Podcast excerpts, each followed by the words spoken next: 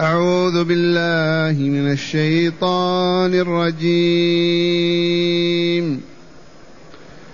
إن الذين لا يؤمنون بالآخرة ليسمون الملائكة ليسمون الملائكة تسمية الأنثى.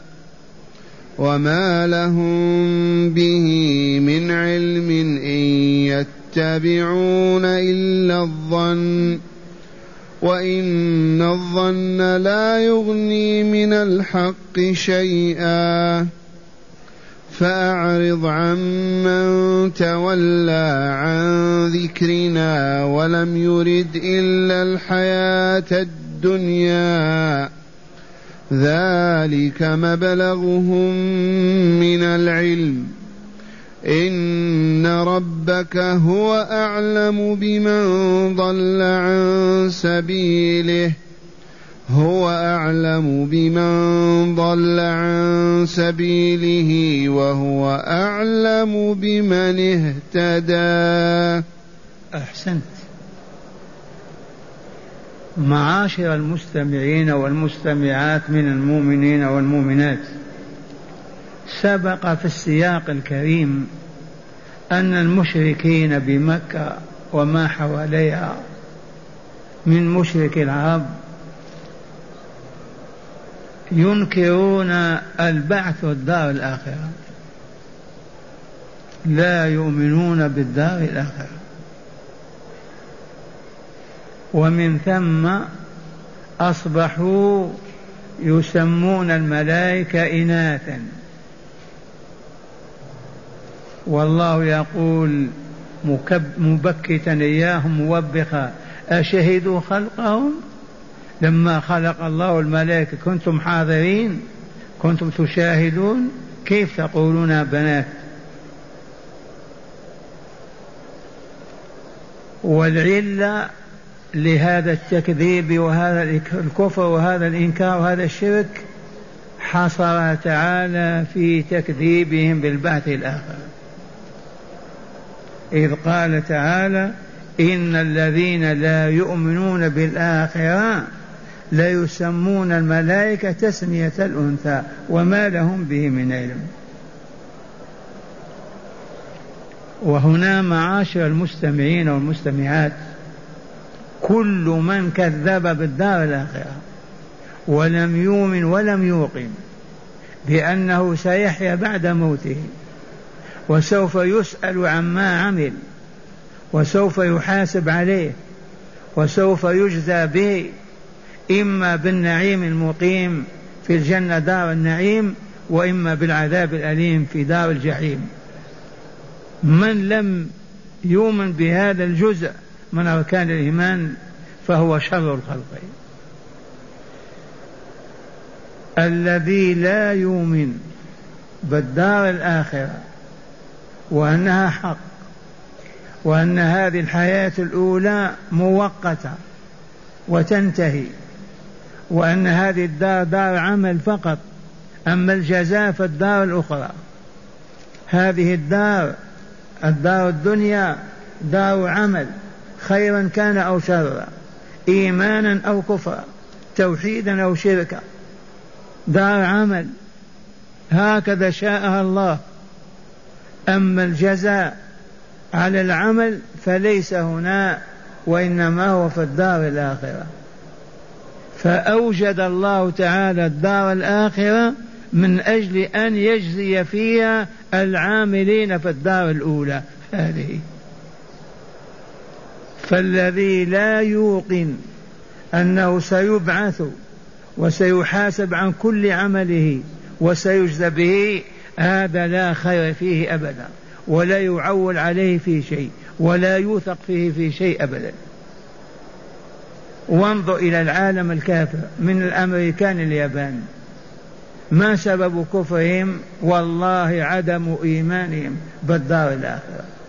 لو آمنوا بالدار الآخرة لجاءوا يسألون المسلمين كيف ننجو يوم القيامة؟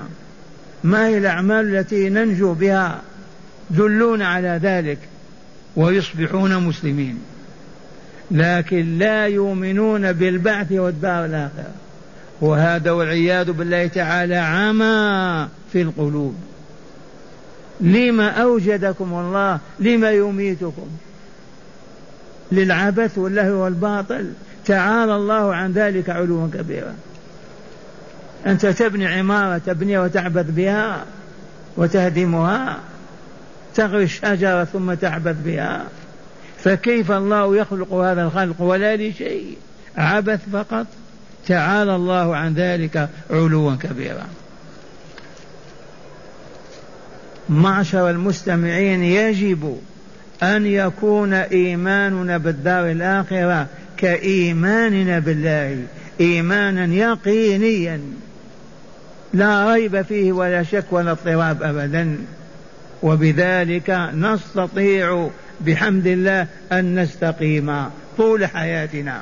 فلا نمين يمينا ولا شمالا بل نمشي في طريق الحق حتى يتوفانا الله. والمشركون كانوا يؤمنون بالله لكن إيمان جهالة وعدم علم وبصيرة فقط يؤمنون بالله ما عرفوه ما سألوا عنه من هو الله؟ فلما نزل القرآن يبين صفات الله أعرضوا عنه لأن الشياطين تمنعهم فكانوا شر الخلق. هكذا يقول تعالى إن الذين لا يؤمنون بالآخرة أي بالدار الآخرة بالحياة الآخرة الآتية لا يسمون الملائكة تسمية الأنثى. قالوا بنات الله. قالوا إن الله أصهر إلى ثروات الجن فأنجب الملائكة وهم بنات وهذا والله من الشيطان. ولا يقوله إنسان من عنده أبدا. ولا يقع في قلبه. ما هو إلا وحي إبليس. فقط إبليس زين لهم هذا. أصهر الله إلى الجن. من خلق الجن؟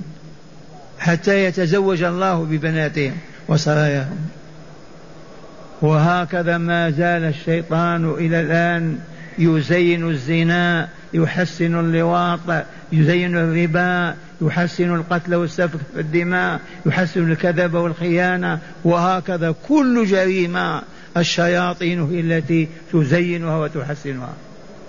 فزين لهم الشيطان أعمالهم فصدهم عن السبيل. ونحن نقول الملائكة خلق الله خلقهم من مادة النور خلقهم ليعبدوه فقط. وهم موجودون منذ أن خلقهم الله ولهم أعمال يقومون بها وقد عرفتم الكثير منها منها أربع ملائكة مع كل واحد منا أربع ملائكة مع كل واحد منا ملكان بالنهار وملكان بالليل لقوله صلى الله عليه وسلم يتعاقب فيكم ملائكة بالليل وملائكة بالنهار إذا صليت العصر تسلم العمل. يظلان يكملان النهار معك والليل كله. صليت الصبح يستمر العلم العمل النهار الملكان. فلهذا كانت فضيلة عجيبة. وهي من يشهد صلاة الصبح وصلاة العصر مع المؤمنين في بيوت الرب. هذه فضيلة عظيمة. إذ يسألهم الرب تبارك وتعالى كيف وجدتم عبادي وتركتهم يقولون وجدناهم في الصلاة وتركناهم في الصلاة. وهو والله كذلك. وجدناهم في صلاة الصبح ووجدناهم في صلاة العصر. معناها ما عندهم عمل باطل أبدا. وحقا وصدقا. أن الذي يشهد الصلاتين مع إيمانه ويقينه بالله وبلقاء الله والدار الآخرة والله لا يستقيم طول نهاره وطول ليله. لا تزل قدمه ولا يقع في جريمة من الجرائم لأنه حي بصير سميع. وصاحب القلب الميت الانتكاس الشيطانية يقع في كل المفاسد والمهالك. إن الذين لا يؤمنون بالآخرة أي بالدار الآخرة لما سميت الآخرة؟ لأن هذه الأولى. هذه الحياة الأولى وإلا لا؟ والثانية الدار الآخرة. لا يسمون الملائكة تسمية الأنثى وما لهم به من علم. منين جاءهم العلم؟ رووه عن السابع عن الأئمة أو عن العلماء عن الأنبياء والمرسلين. نزل به كتاب الله. منين أتاهم ما لهم من علم أبدا. لا عقل ولا رواية ونقل رواية أبدا. إن يتبعون إلا الظن. فقط. والله ما يتبعون في أقوالهم وعباداتهم وأهوائهم وما هم عليه إلا الظنون. أما الحق فلا لا وما عرفوه وما وصلوا إليه. لأن الحق يأتي من طريق الله من طريق رسله وأنبيائه من طريق علماء عباده من طريق كتابه ووحيه فكيف يعرفون؟ وهم مبعدون عن ذلك كل البعد. إن يتبعون إلا الظن وإن الظن لا يغني من الحق شيئا. هذه لنا كما كانت لهم. اعلموا أنه يجب علينا أن لا نعيش على الظن أبدا. دائما اليقين قلت كلمة قل على علم. ما علمت أسكت. لا نتكلم بالظن أبدا. وهذا رسول صلى الله عليه وسلم يقول إياكم والظن. احذروا. إياكم والظن. فإن الظن أكذب الحديث. معشر المستمعين يجب أن نسمو أن نعلو أن نرتفع أن نكون في درجتنا التي أنزل الله عليها وهي الإيمان بالله ولقائه والدار الآخرة أننا لا نقول بالظن أبدا. ما تقول أظن فلان فعل فلان. فلان قال كذا. فلانة قالت كذا. بهذا لا يجوز لا يجوز أبدا عندنا إلا اليقين فقط. واسمعوا قوله تعالى إن يتبعون إلا الظن وإن الظن لا يغني أدنى غناء من الحق شيئا. سئلت عن شيء قل الحق. لا تتكلم بالظن أبدا. أردت شيئا تطلبه بحق ما هو الله ولا اللعب. ما نخرج عن دائرة الحق أبدا. وهذا شأن المؤمنين أولياء الرحمن المتقين. ثم قال تعالى لرسوله صلى الله عليه وسلم فأعرض فأعرض عمن تولى عن ذكرنا ولم يرد إلا الحياة الدنيا. لو كان رسول الله موجودا الآن يعرض عمن عن الملايين أعرض عمن أعطيهم عرضك ولا تلتفت إليهم ولا تنظر إليهم ولا تتكلم معهم. من هؤلاء؟ المصابون بهذا المرض العظيم. عمن تولى عن ذكرنا فلم يقرأ القرآن ولم يسمعه ولم يتعلمه ولم يعمل بما فيه ولم يرد إلا الحياة الدنيا إلا الأكل والشرب والنكاح إلا اللباس والثياب السكن السيارات الأموال هذه مهمتهم. هؤلاء والله يجب الإعراض عنهم. لماذا آيسون من رحمة الله؟ أعرضوا عن ذكر الله وعبادته وطاعته وأقبلوا على الشهوات والأهواء والأطماع والدنيا وأوساخها فأعرض عمن تولى عن ذكرنا أعراض عن ذكرنا القرآن وعبادتنا. ولم يرد في دنياه شيئا إلا الحياة الدنيا. ما يذكر الآخرة ولا يفكر ما فيها أبدا ولا يسأل عنها همه فقط أن يأكل ويشرب وينكع ويلبس. وهذه الصورة يتمثلها ملايين البشر. وأعظم أولئك المنكرون للدار الآخرة والمكذبون بها. أما المؤمنون بالدار الآخرة ما يستطيعون أن يستمروا على المعصية. ما يثبتون على المعاصي يتراجعون ويتوبون. أما الذي لا يؤمن بلقاء الله والدار الآخرة هذا يعصي الله ألف سنة ولا يبالي. ولا يعرف التوبة ولا يتوب أبدا. فأعرض عن من تولى عن ذكرنا ولم يرد الحياة الدنيا. والآية الكريمة يا أهل العلم منسوخة بآية الجهاد. متى هذا لما كان الرسول في مكة؟ وما معه رجال المؤمنون أقلية والكافرون هم المالكون والحاكمون فماذا يصنع رسول الله مع هؤلاء؟ يعرض عنهم. لأنهم عمي صم بكم ما يستفيدون منه. لكن لما نزل بالمدينة وقوي برجاله ومن معه شرع الله له الجهاد فأمره بقتالهم حتى يؤمنوا ويسلموا ويدخلوا الإسلام. لكن بالنسبة إلينا الآن ما عندنا إلا هذا. نراهم فاسقين فاجرين كافرين كذا.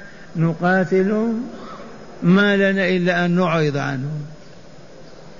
ما عندنا قدرة على قتالهم. لو عندنا قدرة على قتالهم نسمح لدولة إسلامية ما تطبق الشريعة أعوذ بالله. لن نرضى بهذا ولن نسمع أبدا. ونلزمها بأن تطبق شرع الله عز وجل. لكن لما كنا كعهد الرسول في مكة ما علينا إلا العمل بظاهر الآية. فأعرض عمن تولى عن ذكرنا ولم يرد الحياة الدنيا. ثم قال تعالى ذلك مبلغهم من العلم. هذه حقيقة أخرى. هذا مبلغهم من العلم. الذين يحكمون المسلمين ولا يطبقون شرع الله ولا يقيمون حدود الله ولا يأمرون بمعروف ولا ينهون عن منكر ويرضون بالزنا والربا والخمر والفساد والشر. هذا منتهى علمهم. هذا مبلغ علمهم. ما علموا. والله لو علموا علم اليقين لما استطاع أحد أن يبيت ليلة واحدة وهو فاسق أو فاجر. ما يقوى على هذا. هذا مبلغه من العلم. والآن يسمونهم بالعلماء بالعلمانيون أو العلمانيين والعولمة من جديد. لا شيء إلا العلم فقط. العلم الذي هي لك الطعام والنكاح والشراب هذا هو. أما آمنت بالله ورسوله آمنت بالدار الآخرة هذا حرام هذا حل لا لا لا لا. الوقت ما هو وقته والعياذ بالله. هذه الآية كأنها نزلت الليلة. فأعرض عمن تولى عن ذكرنا ولم يرد إلا الحياة. فقط. لا يبني مسجدا ولا يقرأ آية من كتاب الله. ما له هم إلا الدنيا. ذلك مبلغهم من العلم. إن ربك هو أعلم بمن ضل عن سبيله وهو أعلم بمن اهتدى. إي والله. إن ربك يا رسول الله صلى الله عليه وسلم. إن ربك هو أعلم بمن ضل عن سبيله. ما سبيل الله الطريق الموصل إلى رضاه وإلى جواره في دار السلام. ما هذه السبيل؟ ألا وهي إسلام القلب والوجه لربي فيصبح العبد لا يرى إلا الله لا يخاف إلا الله لا يعطي ولا يمنع إلا من أجل الله لا يقوم ولا يقعد إلا لله لا ينام ولا يستيقظ إلا من أجل الله. ذلك هو المسلم. أسلم قلبه لله ووجهه.